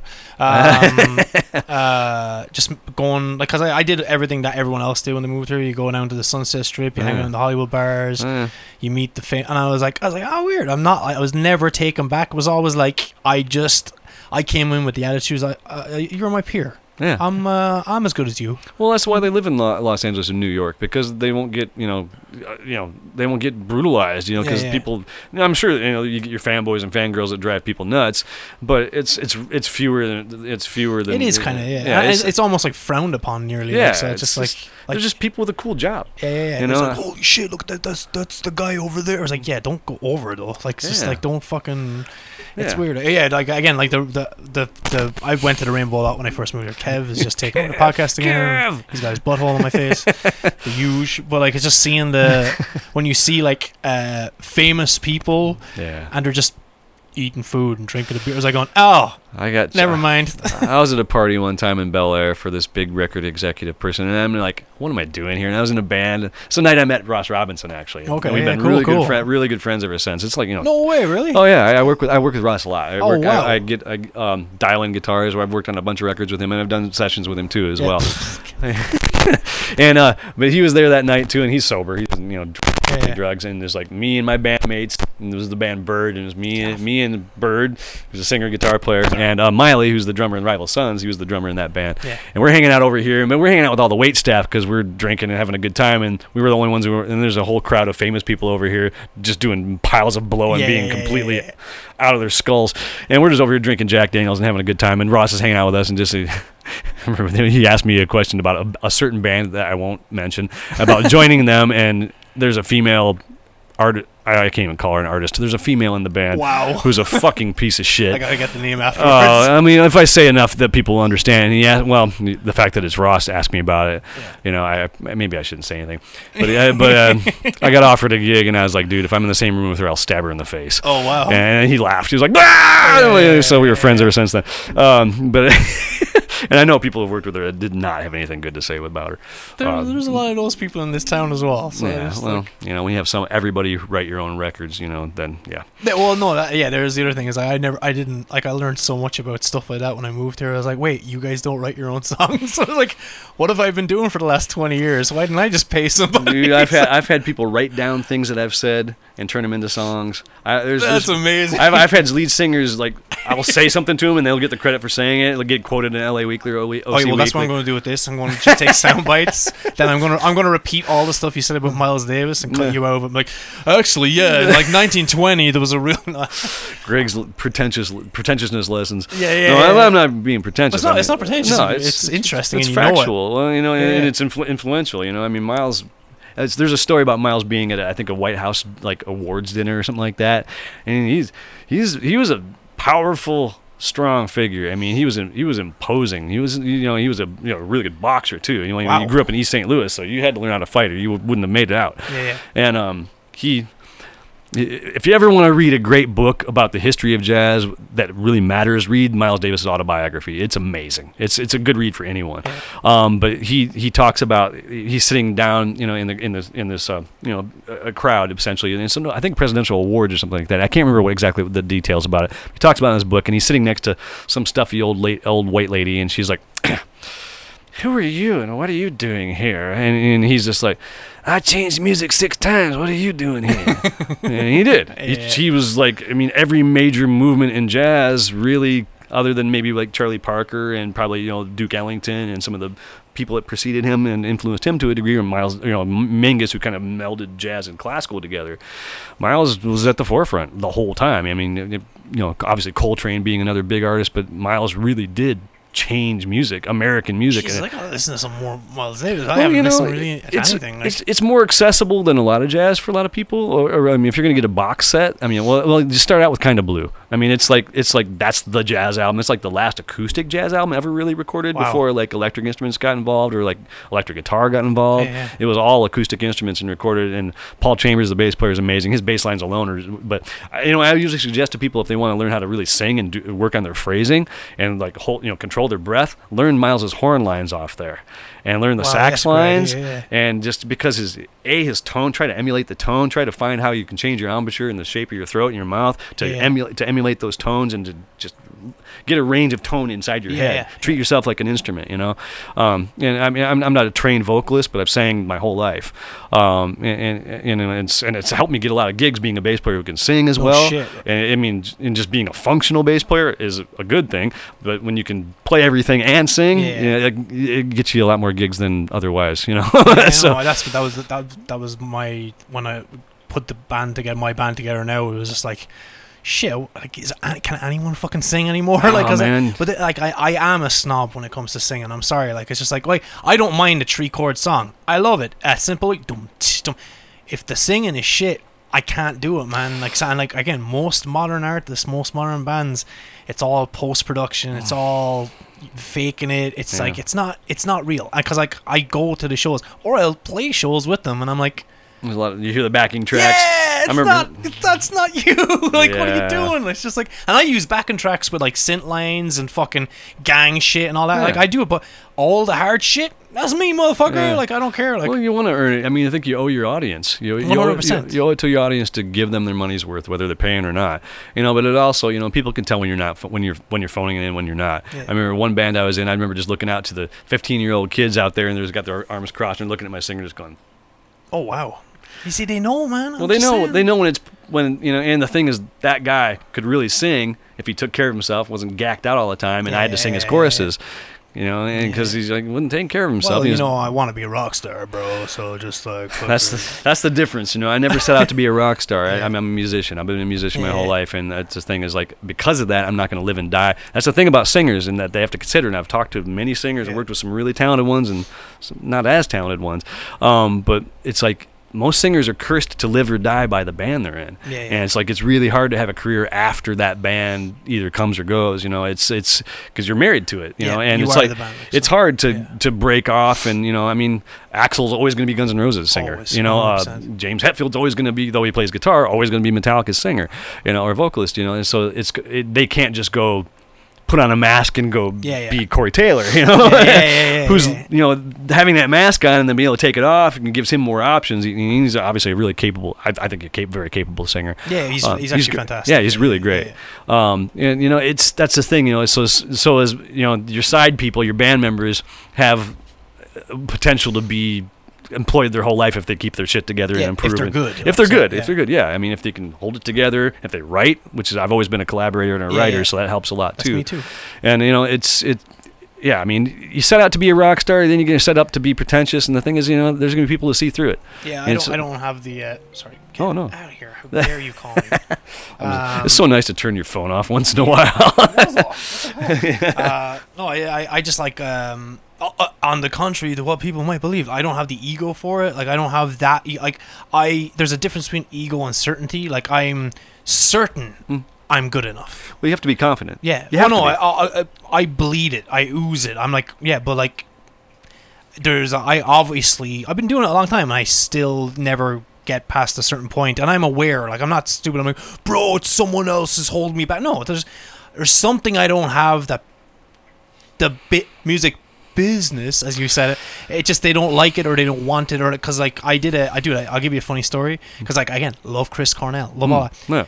I did a A&R show private for a label in LA years ago, and I got on best with the guy that owned the label. He's this European guy, and I'm European, so I guess like we just started talking, and he was super nice. He was showing me his car. I loved him. Then there was the guy, the president of the label for LA, and the A&R guy, and they're American as fuck, and they're the guys that are like, oh, we make all the decisions. Yeah, I didn't get along with them, and they went around the room. The A&R guy positively critiqued everyone. Yeah, I like what you did there, blah blah. And then Jimmy, you got to pick a range. I goes, what? He goes, you sing in too many different keys and ranges. I go, excuse me? Well, there's 12 notes. Yeah, I was like no, because I was doing screaming, guttural. I do like the 80s stuff where they kick themselves in the balls and scream. I do all of that, and like the Chris Cornell. Oh, Jeff Tate, that kind of stuff, you know.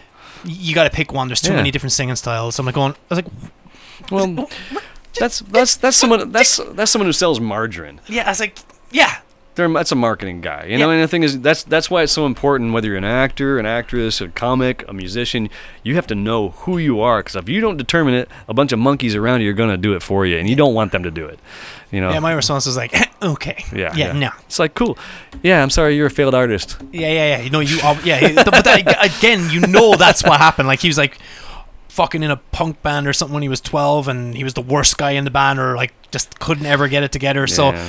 I'll start organizing the shows. I was like, yeah, okay. Never mind. Well, Frank Zappa said something really, really, he said many things that were very, very intelligent. Shit. Yeah, another great book, the Frank Zappa book, a great book. And there's some really good stuff in there just about, you know, and he obviously never had commercial success, but he had created a huge body of work that's phenomenal and crazy and inspiring, and the musicianship drugs. Yeah, well, not him. What? He never. No. The fuck out of here. Burt Weenie sandwiches and cigarettes. For real? Yeah. Coffee, cigarettes. Fuck me. Yeah, no, everybody else. There's a really funny story about, I won't name the guitar player, but people who know about Frank Zappa will know what I'm talking about. It's not Steve Vai. Who was his guitar player, right? Well, yeah, one of them. Yeah, He's had many, many amazing guitar players. But one of the guitar players who's also, I think, one of the best frontman I've ever seen, and one of the best guitar players I've ever heard in my life, played with a bunch of huge artists, both, after Frank Zappa in particular. He's at Frank's house in the basement at the Barking Pumpkin studio recording something with Frank, and he just looks around and he's like, wow, man, how do you afford all this awesome gear? And he goes, simple, I don't do cocaine. And the other guy was like... I just assumed it because it was so fucking crazy out there. And you see pictures of like Terry Bozzio, wearing like a Speedo and just playing the living shit out of his drums, and then singing and tattoo, and it looks like he's gacked out of his skull. And I don't know if he was or wasn't. Yeah. People don't believe me when I tell them I've never done drugs. So I was just like, really? He goes, I just don't ever. I just never. Trust me, I live in Los Angeles. I've seen it. It's been in front of me. It's right there. I could do it, but I was just like, eh. Well, I mean, the thing is, if you're going to do coke, Go to Bolivia or Peru, then you're actually doing coke. Chewing on leaves, you're actually doing cocaine. Here it gets stepped on so much, you're just going to have like baby laxative and vitamin C. And if you want to do good coke, find models. They have the best coke. Models always have the best coke. The few times it's I've 90% of their diet. Like, so. Yeah, it keeps them skinny. But the thing is, like, you know, it's like, I mean, the few times I've done coke, which I haven't done in a very long time because I'm not here to judge. No, I mean, it's not my vibe. It's not my vibe. Do you want to do it right now? No. Okay. No. No, my train goes downtown, man. You know, the times I've done coke, it was, you know, it was always the best if I did was with models.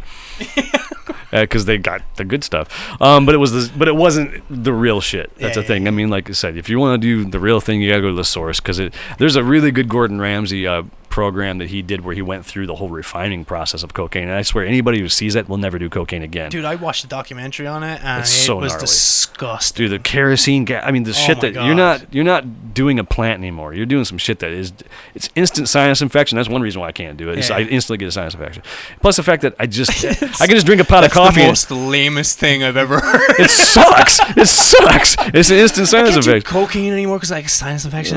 Well, the thing is, I can just drink a pot of coffee and act like an asshole to everybody. The same fucking effect, you know? It's like, I just don't, it's not my thing, you know? For me, when I was doing a lot of drugs, it was always psychedelics. I was always trying to go there. Yeah, my friends do a lot of that shit, mushrooms and stuff. No, like mushrooms are always fun. Kind of a tickle, ha-ha funny, you know. A lot of LSD because I always had really clean liquid. You know, where I grew up, there was always that because there was a lot of time for people to do it. And it was a college town where I grew up, so there was always a lot of LSD around. And, reading, Carl Jung books and reading Carlos Castaneda and, things about, Mexican brujos, like witch doctors, and reading about how they would transform after, like, literally, like, that! Well, it was a journey. They were trying to find that thing that was outside of human experience. You know what? Sorry. No. I gotta piss my pants. Oh no, do your thing. Want to use the restroom? I'm good right now. No, keep going. I know exactly where we were. Sorry, I got coffee. Oh yeah, do your thing.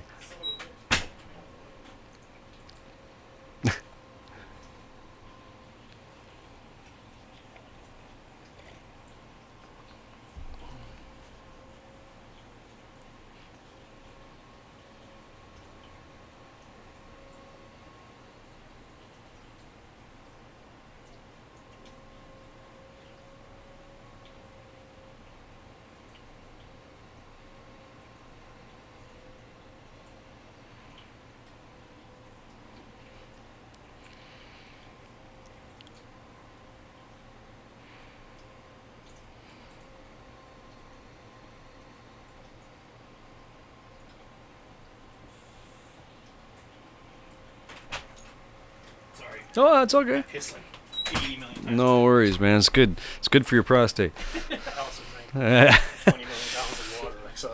was I gonna say?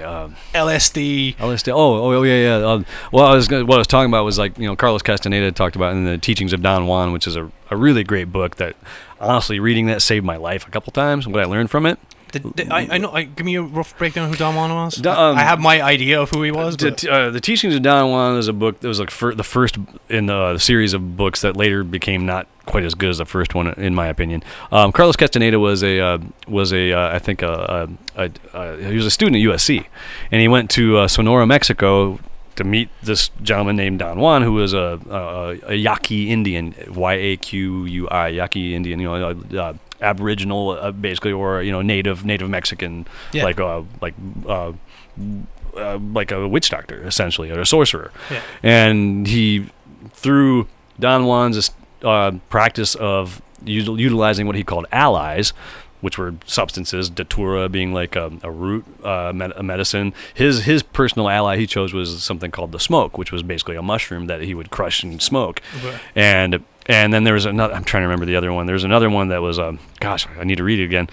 There was another. There's another one. But I'm learning. The smoke was the one that Don Juan chose, and the one that Carlos Castaneda gravitated towards. And there's a section in the book where he smokes it and has like this out of body experience where he becomes a crow. and he flies. Okay. And peyote, obviously, it was a big one. And that one, obviously, you eat it and you barf your guts out, and then you have this incredibly crazy it's just purge like you would if you drank too much whiskey, And then, but you're having this really crazy metaphysical experience where you're going through what he classified as non-ordinary reality that's still happening when you're not experiencing it, because it's a different, like, a dimension, essentially, realm or something around this. It was subconscious, that kind of thing, and it kind of correlates. Because I was reading a lot of Carl Jung at the same time, who's a modern, father of modern psychology, and these are things I'm reading in high school. Wow, because I was starved for information. Are you a nerd? It's funny because in 10th grade I was student teaching anatomy and physiology. I was gonna be a neurologist. I was going to work on people's brains. So just say you're a nerd. I was a nerd. I was a nerd, but I was getting laid and had long hair and played rock and roll. So I was a nerdy rock and roller. You're everything I ever wanted to be. I was student teaching, and I'd go to school like on fucking on mescaline. I'd tripping balls in school because I was so bored with it. Wait, why are we on mescaline? That's because I had it. Oh, okay. You took it. Okay, perfect. I took mescaline because I had it. And Purple Dot, and it was good, And I remember doing some Shakespeare skits one day in class, and I only broke character for a second, but I was tripping balls. But we would go around to the underclassmen, and I'm fully like tripping on mescaline. I remember like laying on my back during lunch hour, looking up one of the cheerleaders' skirts and just like checking out her shit. It was, do that anymore. Oh, I totally did, and she busted me, but she didn't care. She actually moved, and I was like, "Thanks." It was an interesting day, but I went to an underclassman's class, and we did some skits from like Romeo and Juliet, where I played Juliet's father, and the apothecary, who Shakespearean characters, and at one point I'm telling Juliet, out, foul spot, kicking her out of my house, and then her face is going, and I just go, and then in the middle of it, this guy's like, holy shit, your face is moving in such a crazy way, and it was funny, and the girl who actually I kind of came out to it, it was like, I'm totally tripping balls. She goes, I'm like, and she goes, I was doing really good except for that little laugh you made. And I'm like, well, I didn't think anyone would notice that, but that's the things you do in a small town when you're bored and nothing's a challenge and you're bored with school, and I wish I just got my GED and got the fuck out. No shit. Like, I talked to my friend Emily last week. Mm-hmm. Like, I was hanging out with her, and she's like telling me all about like holistic stuff and mushrooms and all of that, and like talking about like ayahuasca trips and all that stuff. And I'm like, oh man, it all sounds amazing. And then it's like, but she was telling me about this experience, like she did it and she felt like, Kevin's back out, everyone. That's okay. And she had to go to like the darkest part of her mind, and like she was being guided, it was fine. Mm-hmm. But she knew that she was not allowed get out of it until she resolved it. And then she said after whatever length of time it resolved, came out, and she said she felt like she was purged, everything. I'm not doing that, because if I go there, I might get stuck there forever. That's the thing about psychedelics, They were, the thing is, it's like LSD. For my knowledge of it is that it basically, it triggers a chemical in your brain that's already there in your in your hypothalamus, and it's the same kind of experience that monks would have Buddhist monks would have for 3 days of not eating or sleeping, and then next thing you know, it's a survival mechanism. And it's basically what LSD was a trigger to skip that 3 days of fasting and not sleeping to get you to that point, and I had some great experiences, and I created a bunch of crazy music and had fun and was entertaining, but I never got to that point where I was, never being a believer in the archetypes of God and devil, but reading all about them and understanding the symbolism involved and blah, blah, blah, and yin and yang and all these cross. Again, I'm too cynical for it. It's just like... you look at nature. That nature, for me, rules everything. Yeah, and it's infinitely feminine. It's not masculine. I mean, there's things about it that are terrifying and incredibly like fucking strong and destructive, like, so, whereas obviously women being the creative aspect of and I guess you think like Mother Nature and like hurricanes and storms and disease, that's just nature on its period. Exactly. There's feminine and masculine elements to obviously to everything. But I never had that experience that I was looking for after reading about like Timothy Leary, I don't think I need like the drugs to see or appreciate or feel those things. I get it, it probably would enhance it and make me see things in a different way or more... Well, you don't have to be a heroin addict to read a William Burroughs book to understand what a heroin addict's life's like. You know, you can experience that through reading, you know, and I mean, I definitely suggest that because I've lost a number of people to heroin and I wouldn't suggest it. You know, that's one thing I've never tried to do, and the same reason why I don't have any tattoos. And everybody I know is tattooed except for me. I mean, I'm kind of the exception to the rule. I'm sorry if I offend you. No, not at all. I think tattoos are great, and I've been offered a ton of it. I don't like needles. Yeah. I'm not a needle guy, and it's like that's one reason why I don't like to give blood to. I don't even know what my blood type is. Yeah, neither do I. It's weird. It is weird. If I get really injured, I might be really fucked. Yeah. I'm like, mosquitoes really like me. But you know, it's there's the one time I really had a true psychedelic experience that revealed to me some truths. Okay. Was after a friend of mine committed suicide. Oh, God. About 4 days after. But you know, and it's funny because he that's as a person who actually saved my life one time. He dragged me out of a building that was on fire, and I was like breathing smoke, and I didn't know. I was just going to go to sleep. Yeah, I was die. I was dying. Yeah. And he like started pounding holes in the roof and running hoses up, and the embers were all on fire, and all this crazy shit was going on, and I'm just like, you know, I just smoked weed because I was high, and I was like, oh, I'm just tired because I'm high. Yeah. It was like, no, dude, it's called carbon monoxide poisoning. Yeah, you're breathing wood. Yeah, you're breathing burning wood and the plaster in the ceiling, and you know, he saved my life, and he was this amazing guy who was a grip. He'd done some time in prison. He was super intelligent. He went to Wales and built an electrical like facility, like you know, generators and all kinds of shit. Hyper capable human being, highly intelligent, you know, and got arrested for being on top of the Blue Cafe in Long Beach completely naked. The SWAT team came and got him and took him for an elevator ride. Dan, oh man, what a guy. But he was also someone that reminded me a lot about certain parts of myself, and that was that person who worked really hard for everybody else, always gave of himself, and he basically gave everything to the point where his hands were so arthritic he couldn't work anymore. I should have known something was up because the last 4 days I hung out with him, he was like drinking wine, smoking weed with me, and he'd never done that before. And he's like, man, you know, my hands are really stiff. And he's like, do you have a guitar I could borrow? I'm like, dude, I'll build you a guitar because I do that. And he's just like, you'll build a guitar for me? I'm like, yeah, dude. Yeah. I mean, yeah, I'll of course I will for you, you know. And 4 days into it, and you know, it was like right after New Year's Eve, and I'm trying to remember the year. It was 2001. 2002. 2002.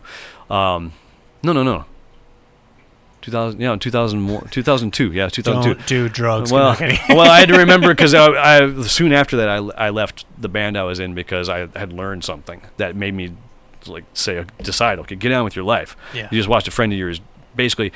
He hung himself, but he didn't hang himself. He choked himself out. He could have stood up and lived, but he was just done. He didn't want to. What I learned from him was that he didn't want to be anybody's. He didn't want to be a burden to his family and to his friends because he just couldn't work anymore.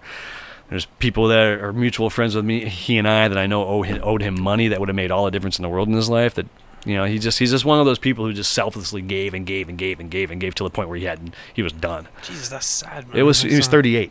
Fuck. 38. Like, so I talk a lot. I think I talk a lot about like being like depressed and kind of that meaning of life and shit as well, and it's just like I hear stuff like that and I'm going again, like it could be anybody, but for me, like it could be me. I was like, oh crap, and I don't want to feel like that. Like so I felt like that, you know, in the last 2 years of high school, and I knew I didn't belong there. I knew I was spinning my wheels. I knew I was wasting my time. Yeah, I knew what I've known since I was the very first memory I have as a person. I must have been really young because I remember being in that crib.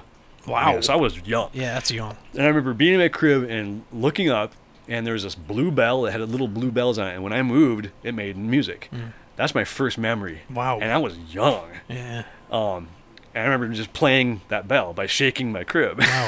That's crazy. That's the first memory I have. And I was obviously an infant. Like, I was in a crib. And I couldn't stand up and jump out. I was young. That's nuts. And that, to me, was the signal of everything I was supposed to do. And until I could find a way to facilitate that later on, you know, and you know, it's not everybody gets that gift handed to them in life. You know, there's a lot of people. You know, I've worked with people who are stuck in a cubicle, they get married, get a couple kids, get a house, get that ball and chain. You know, and you know, some people that's what they want to do. They just want to be a parent and have kids and be like their parents maybe, and that's. There's nothing totally wrong. Fine. Nothing wrong with that. I've actually talked about it because I've had a vasectomy, and I've told everybody, did a podcast on it. I was like, there's nothing wrong with that. Like, there's absolutely nothing wrong with that. what's wrong with it is people like me that know they don't want to do it and they just do it anyway, or they get trapped in relationships, or I'm like, I don't want that. Like, so just, that was the first, man, when I fucking ended my last relationship, the first thing my mother said is like, so aren't you so lucky no children are involved? I was like, thank fucking God. Like, so I'm not religious, but Jesus, thank God. Like, so. Yeah. I mean, that was the whole reason why I got married, is because, well, I was 42 years old. I thought, well, it's time to be a dad. Yeah. And like, I just want one and just do it right. Now spoil them. And as you said earlier, technically you got it. So. Yeah, I got it. All right. I learned. Yeah, it's cool, whatever, you know, I wish her the best. Yeah. You know, but when I, you know, being 50 now, it's like being a... You don't look 50. I can't say it's clean living. No, I've limited my vices to ones that I can handle. Red wine, coffee, and weed. Yeah, anything beyond that, I'm like... And all that's legal here. Yeah, it's all legal. It's nice. Well, I give all the credit to my mom. You know, she's got I take... more after her side of the family. I'm a slight build. She looks very young for her age. All of her family lives, you know, forever. I mean, my only grandparent left is her father, and he's 95, and he's got the sharpest memory he's got a sharper memory than I do, and I've got a pretty good. Yeah, he's a Marine, fought in World War II in Korea. Where does he live? He lives in Michigan. Shit. Does he ever come out here? No, he can't travel really. I guess right. He's an interesting guy. Sweet man. Was he was in World War II? World War II and Korea. Fuck, Marine. God, yeah. I would love to talk to someone like that. Yeah, that's the thing. You know, it's like people. You know, I mean, my father's father was in World War II as well, and he never spoke. He had a stroke, and that's strokes and heart attacks are what plagues my father's side of his family. My dad's actually still alive. He's doing good, doing better than he was last year. He's on an oxygen tank, though. He's got, you know, he's, as he said, I wished I quit smoking 40 years ago instead of 20 years ago. Yeah. So he's got one lung that works and about 25% of one that does work. Yeah, yeah. The thing is, he's a great cook, and he can't, because he's on oxygen, he can't go in the kitchen because of, you know, open flame. Shit, right? Yeah, so, you know, and you know, it's funny. After my parents split, I ended up being the best man in my dad's remarriage, and they've been together ever since, you know, and so I think my parents' divorce was a lot harder, and my sister was 3 years older than me, and she, you know, dads and daughters have the connection that maybe fathers and sons don't as much, or I was too young to really understand, you know. And he was a cop, he was a detective, and you know, angry, drunk Irish cop, you know. You're a hammer and everything's a nail, you know. Thing, you know. So I mean, and you know. And my mom being sharp as a razor and super capable woman and a corporate lady and super successful her whole life, and I can imagine the two of them together. Yeah, just like two bulls on a giant. You know, it's no surprise I'm who I am, and it's no surprise my sister is who she is. Yeah. And she's raised two amazing sons. That one's in pre-med, who's like working on a cure for cancer right now. He's a really bright kid. And the other one, Jake, who I'm driving up to Northern California to move my mom actually south down to Lake Elsinore this weekend. Going to be going all next week, packing up everything in her house of 30 years. You know, it's interesting. I mean, I'm 50, so I've got some time to maybe meet somebody and have a kid at some point, but you've lots of time. You're fine. Yeah. Well, the thing is, I don't know if I want to bring one into this world right now. There is one of the main reasons I got a vasectomy. Yeah. So, because I'm not well, maybe I am cynical by nature. I don't think I'm cynical, but like I'm cynical towards like with the world we're living in. Well, I made a judgment call for myself. Like, so also like, if you like, it's, I don't know where the science is on this, like, but with like depressions and anxiety disorder, a lot of that's hereditary within bloodlines and stuff. So it's just like, I don't feel good about bringing like a small child into this world, because like the thing is, my theory on it is we don't raise them anymore. Yeah. Now we have phones and computers and internets and all this shit. You don't really raise them. Like teaching values to kids is very different now as it was. Like, dude, I knew when I was younger, if I did anything wrong, I was getting a beating, and that was it. And that's bring back beating kids. No, I'm kidding. I'm not really, but I am kind of. You know, when you learn manners, dude, and it's still to this day one of my, like, I hang out with a bunch of horrible cunts. Like, they're the best. I love them. Like, they're fucking the best. All the lads I hang. But a big thing amongst all of us is manners. Like, we're very, like, we all like, shut up, you stupid prick. Like, blah blah blah. But like, pass me the salt, thanks very much. Excuse me, kind of manners is a massive thing. It's well, my mom was raised Southern Baptist. Okay. And they're fucking crazy.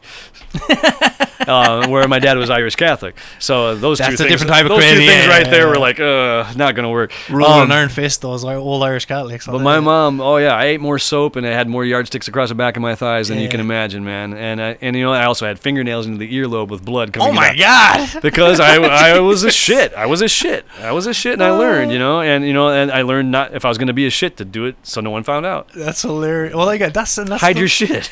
That's the funny thing about the war. We never even talked about it. I want to kind of wrap it because it's long, and I want to. But no, I want to do another one because we never. I know you're you're big, not big into it, but you're politically minded, and but you have some great views on the world and the what's going on. And I think it's all a balancing act, and I think as far as politically, I can say for one thing, I'm an issues voter. I'm a registered independent, but I come from a blue collar, working background, and I grew up on a farm. But both my stepfather and father were law enforcement. Yeah. Most of my family was, on my mom's side in particular, and my dad's side, military. Yeah. So pretty much all conservative people. Some conservative Democrats, some conservative Republicans, but pretty much conservative. But I was never. My mom, you just mentioned something about raising your, other people. I kind of raised myself. My mom just kind of was like, don't get in trouble and I won't bug you. So I learned how to not get in trouble. Yeah. But I also had Legos and stuff to keep me occupied as a kid. Your mind I was building and then creating, from a young age till I could get a hold of, instruments. And, I was biding my time to a degree probably. But I also always had music to listen to. So I always had something to keep me in line. Yeah. And it was... I knew I had to do something, but I hung out with other kids. I played sports. I came up playing sports and stuff, And I realized I was never going to be, the Pittsburgh Steelers defensive end because I couldn't gain enough weight to do that. Though I was a good athlete, I just was never. It wasn't, I couldn't gain weight, and I was strong and in shape because I was a farm boy. But I was never going to be a college football player or a college hockey player or a college race wrestler or whatever. I knew that wasn't my route. Plus, I was making money, and I was like, none of these chicks that I'm with are making out with me because I'm a athlete. They're making out with me because I got long hair and I'm in a band. That's amazing. And so the road began. Yeah. And Greg went down it. Well, politics, I think, I'm going to say this about the current state.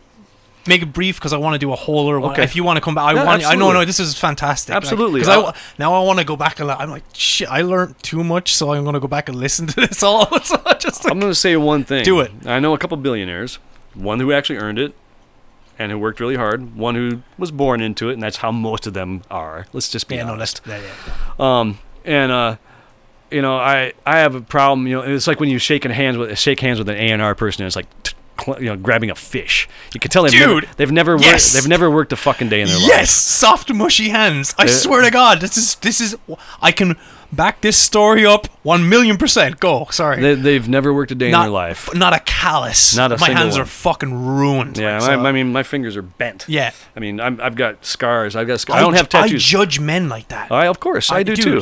And it's like if you're lucky enough to go through life not having to bust your ass, cool. Yeah. But appreciate the effort that helped you create your position in the world. I see where this is going. Yeah. This is the thing is I will say this to all the political people and political-minded people out there who should be everyone, because whether you invest in politics or not, it invests in you. Everything that you do is political in some way. You vote with your dollar, so research who you're supporting. If you're okay with supporting those people, then keep spending your money there. If you're not okay, don't give them your money. What I will say is the biggest problem that we're having in this country right now is wealth disparity. And the fact is that racism, sexism, all the isms. They don't exist. What are you talking about? Well, yeah. Those are all symptomatic of a bigger problem that always comes to the head in societies where, great wealth gets way too owned by way too few. And the problem is we're headed towards almost like a feudal system again. And it's the problems aren't between the people in the bottom 99%. Those are all the same people, regardless of color, background, ethnicity, religion, whatever. That's all those people are in the same. It's a big club and you ain't in it. Yeah. And that club, and the problem is the people who are so wealthy that they don't reinvest in the society that enables their wealth. And I'm a capitalist. I'm a small business owner, but I believe in capitalism with ethics and morality. And you do good business because it's not that hard to be a decent human being. It actually takes more energy to be a fucking asshole. 100%. And, you know, it's like, you can't take it with you. So, you know, be generous. Help people. Always lead, you know, hand down to lift people up. You don't punch down. Yeah. You punch up, if anything. But, you know, there's people who have earned it. And there's people who I think, you know, have been incredibly generous to me that had not much more than myself, you know, and I've given away countless dollars to people. I mean, I've been lucky enough to make a bunch of money from the record industry at points and just like helped other people with it, you know, this and that, and enabled people to create money on my back. And that's fine. But I think the biggest symptom of what's going on right now in this country is the wealth disparity, yeah, and the fact that there's people who work themselves to death and have nothing to show for it, barely can get through life, and they're not bad, they're not lazy, and I'm not talking about... It's just unfortunate. It's unfortunate. It's unfortunate, and you know, unbridled capitalism or vulture capitalism, like I call it, is... It's that's what's creating all these problems. I will say two things. One, I quote my friend who's a wise philosopher, Bob. I talk about him a lot. Like, so he has a paraphrasing, like, so you don't leave the village, you take the village with you, kind of thing. Yeah. That's the mentality I feel like me and a lot of the friends I have. That's how we live by. And two, 2024, Gregory Coates. I like the sound of it. I'm just saying. I'm putting it out there. We can get like Soundgarden as his fucking anthem. We'll do some fucking killer vignettes and all that shit. Like, so you like fucking banging a coffee, a beer, and some weed, and you're just like, and all you're doing is saying what's true. That's it. Like, I can deal with that. Like, so. Well, you know, that's, I think you know, I've been blessed and lucky to travel the world and play music and be involved in other ethnicities who are super inclusive with me, and maybe not everyone's had that experience, but the biggest problem is, the biggest two problems are greed and fear. And you know, if you live in fear, you're not living at all, and you can't be afraid of other people because they're just people. Yeah. And the thing is, you can't take this stuff with you. So, you know, the very best, make sure you live a life where people, when you're gone and they mention your name, they have a smile on their face, or at least a positive nod. You know, just do that. Just do that much. I'm stopping it here. That was amazing. You know what? We still have to finish the why Eddie Vedder owes Chris Cornell. Well, and I didn't tell you my story about what I saw, but we'll I want to do it all again, please. It was an amazing experience, and I mean, there was a room full of people there that witnessed it, and they were just like, "Holy shit!" Because I basically talked to a dead person in front of a group full of people. I can't. You're down to do this again? Because I want to keep. I don't want to. Sorry, it's cold in here as well. No. I get chills thinking about that. It's like when I there's just certain things that there is things way beyond what we know. Yeah. There's realities way beyond. There's dimensions. There's things that we can't qualify or quantify.